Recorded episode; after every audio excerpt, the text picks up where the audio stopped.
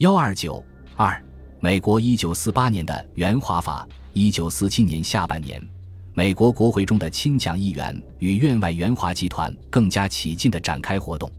在魏德迈访华同时，卢斯派普利德来华，为《生活》杂志撰写专稿。普利德在二战时曾任驻法大使等职，与国民党政府关系很深。他在中国活动了2个月，写成了向美国人民报告中国，在10月13日出版的《生活》上发表。他危言耸听地说，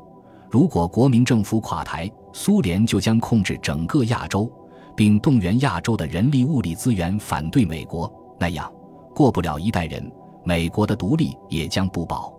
他鼓吹给国民党政府以 13.5 亿美元的援助，并建议派麦克阿瑟去中国帮助蒋介石指挥作战。这篇文章在美国影响甚广，在为援蒋制造舆论方面所起的作用极大。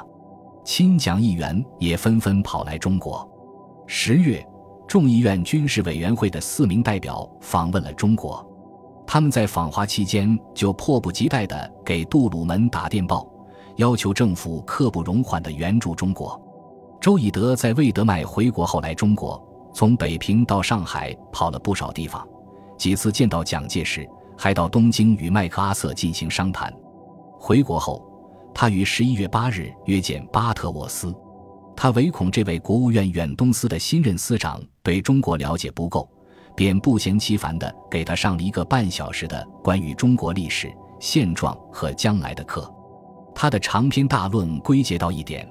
中国形势需要美国采取紧急的行动。他强调，日本与朝鲜的安全需要在中国维持一个非共产党政权。中国现政权虽然不好，但维持它总比让它垮台而由一个共产党政权取而代之好。没有美国的援助，中国的内战不能结束，共产主义不能被遏制，而美国的援助必须是全面的，包括道义、军火的援助以及大规模训练军队。在一片要求援蒋的压力之下，马歇尔又采取了一系列措施。第一，他在9月中旬解除了范宣德远东司司长的职务。从抗日战争末期以来，范宣德一直反对无条件的援助蒋介石，反对美国卷入中国内战，因此遭到政府内外及国会内外亲蒋分子的记恨，成为他们攻击的主要对象，被称为国务院里的红色细胞。如今马歇尔把他打发到瑞士当公使，这既是对亲蒋势力的重大让步，也排除了实行援蒋政策的主要障碍。第二，马歇尔于10月21日批准让售大队向下的军用飞机和马里安纳岛上的剩余军火。为了避免在行将举行的4国外长会议上受到苏联的指责，他要求对这一转让及其他一切援蒋事宜都不加声张。11月25日到12月15日的战后第5次4国外长会议毫无结果，不欢而散，这更使马歇尔下决心援蒋。会议一结束，12月16日，他就电示国务院，夏威夷群岛及美洲大陆的战斗机亦可转让。2天后，副国务卿洛维特通知斯图雷登大使，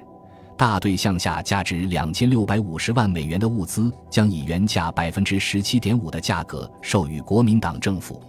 稍后12月22日，国民党政府又以原价 2.1% 的价格从战时资产管理总署购得 C46 运输机150架。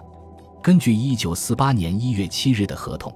马里安纳岛上的一切剩余弹药以原价的 1% 让售，与赠送无异。第三，10月27日，美国与国民政府签订一项救济援助协定，美国提供1947年春国会划拨的2770万美元的物资援助。第四，马歇尔虽然拒绝了参谋长联席会议及魏德迈关于派军事顾问团到国民党作战部队去的建议，但批准顾问团到台湾训练中心去训练国民党部队，并对后勤部队实行改组及监管。除了上述各项，美国政府正在酝酿的一个更重要的援蒋措施，是在实行援欧计划的同时提出援华计划。在11月11日的参援外委会上，有人问到援华计划，马歇尔说，具体数字尚未确定，大约是在1948年4月至1949年6月的15个月中提供3亿美元。这个数字比普利德所建议的 13.5 亿少得多，自然不能使亲蒋议员满意。正是援助计划的确定需要时间，杜鲁门、马歇尔与国会领袖商量后决定召开国会特别会议，向法国、意大利和奥地利提供临时援助的法案。12月中旬，行政当局提出向法、意、澳及中国提供 5.97 亿美元，其中给国民党政府1800万元。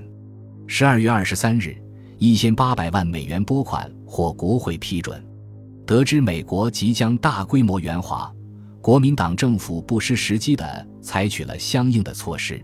12月间，国民党政府不间断地提出各种援助要求，以12月22日向司徒雷登大使递交的关于美国援华的几个基本考虑的备忘录最为全面。该备忘录的主要内容是美国实行一项为期4年、总额15亿美元的援华计划，条件应与援欧方案大致相同，中国将雇佣有经验的美国管理人员，协助中国政府涉及关于财政、货币以及其他行政方面的改革，并雇佣美国技术专家参加建设。美国应允许中国向美国政府以贷款方式购买剩余军火及其他军用物资。1948年，该项贷款总额拟为1亿美元。1947年冬，美方在拟定援华方案时，曾与国民党政府的2位代表、国民党政府财政顾问杨格及外交部特派代表李干进行了多次会商。1948年1月，国民党政府又向美国派出以中央银行总裁贝祖仪为首的技术代表团，为接受美元做准备。该团与国务院、财政部、商业部、联邦储备银行的中国问题专家及有关人士进行广泛接触。1月28日，行政院院长张群迎合美国意图发表10点自主方案，宣示国民党政府进行行政、财政、经济、军事各方面彻底改革的决心。美国行政部门与国会之间经过紧张磋商与反复的讨价还价。1948年2月18日，杜鲁门向国会提出了拨款 5.7 亿美元的经济援蒋方案，为期15个月，以其中的 5.1 亿美元购买民用物品，主要是粮食和工业物资，其余6000万元用于少数特定的工业及交通的复兴项目。1948年初，国民党政府还有2亿多美元的外汇储备。马歇尔的用意是，国民党政府可以用自己的钱去买军火，美国对他不做军事上的承诺。2月20日，马歇尔向参众两院外交委员会阐述政府的援华政策。魏德迈出使中国归来后无声无息，国会内外的亲蒋势力纷纷就此事诘问政府。马歇尔乘此机会辩解说，很多与援华有关的文件虽然其内容极为正确，但一旦公布，中国政府和中国军队的士气必将遭受重大的打击。他列举了自大战结束以来美国给予国民党政府的种种援助，强调说，国民党政府要支持下去，不能依赖别人，主要只能靠他们自己，任何人也不能越俎代庖。在目前政府贪污腐败、软弱无力、纪律废弛的情况下，美国援助中国政府抵抗共产党的任何大规模的努力，均将成为美国直接参与的工作及责任，美国就得承担遥遥无期的供给大量兵力和资源的义务，从而使美国不能将其资源用于更重要的地区，在那里美国更有可能遏制共产主义，这不可避免地将对俄国人有利，或者引起一种反作用，极可能导致另一种西班牙式的革命或广泛的战争。美国决策者的矛盾心理在马歇尔的这篇讲话中表露无遗。美国是愿意并必须支持国民党政府的，但又不能大规模地全力以赴地给予支持，主要是因为他自己不争气。美国的力量不是无限的，他应当把资源用于更有把握遏制共产主义的地方。美国不愿意因为中国内战问题与苏联发生冲突，他关于中国内战可能导致西班牙式的战争的担心与大战期间罗斯福的担心不谋而合。马歇尔的讲话阐述了美国有限支持国民党进行反共内战的方针，其调子与后来的白皮书是一脉相承的。军界及一些亲蒋议员对政府的方案仍不满意，他们力图把若干经援改为军援，众院外委会要求把 5.7 亿中的 1.5 亿作为军援，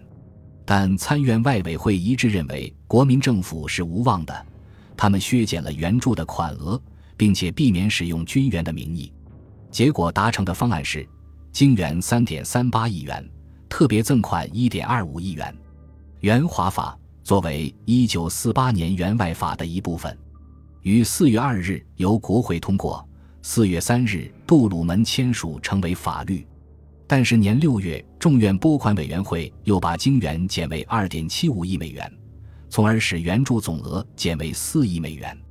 这样的援华法表明，战后美国政府的扶蒋反共政策具体化为这样一种政策：用美国一定的经济和军事援助，尽可能延长注定灭亡的国民党政府的寿命。纵然不能阻止中国革命的胜利，也要在这条道路上设置尽可能多的障碍，给中国共产党制造尽可能多的困难。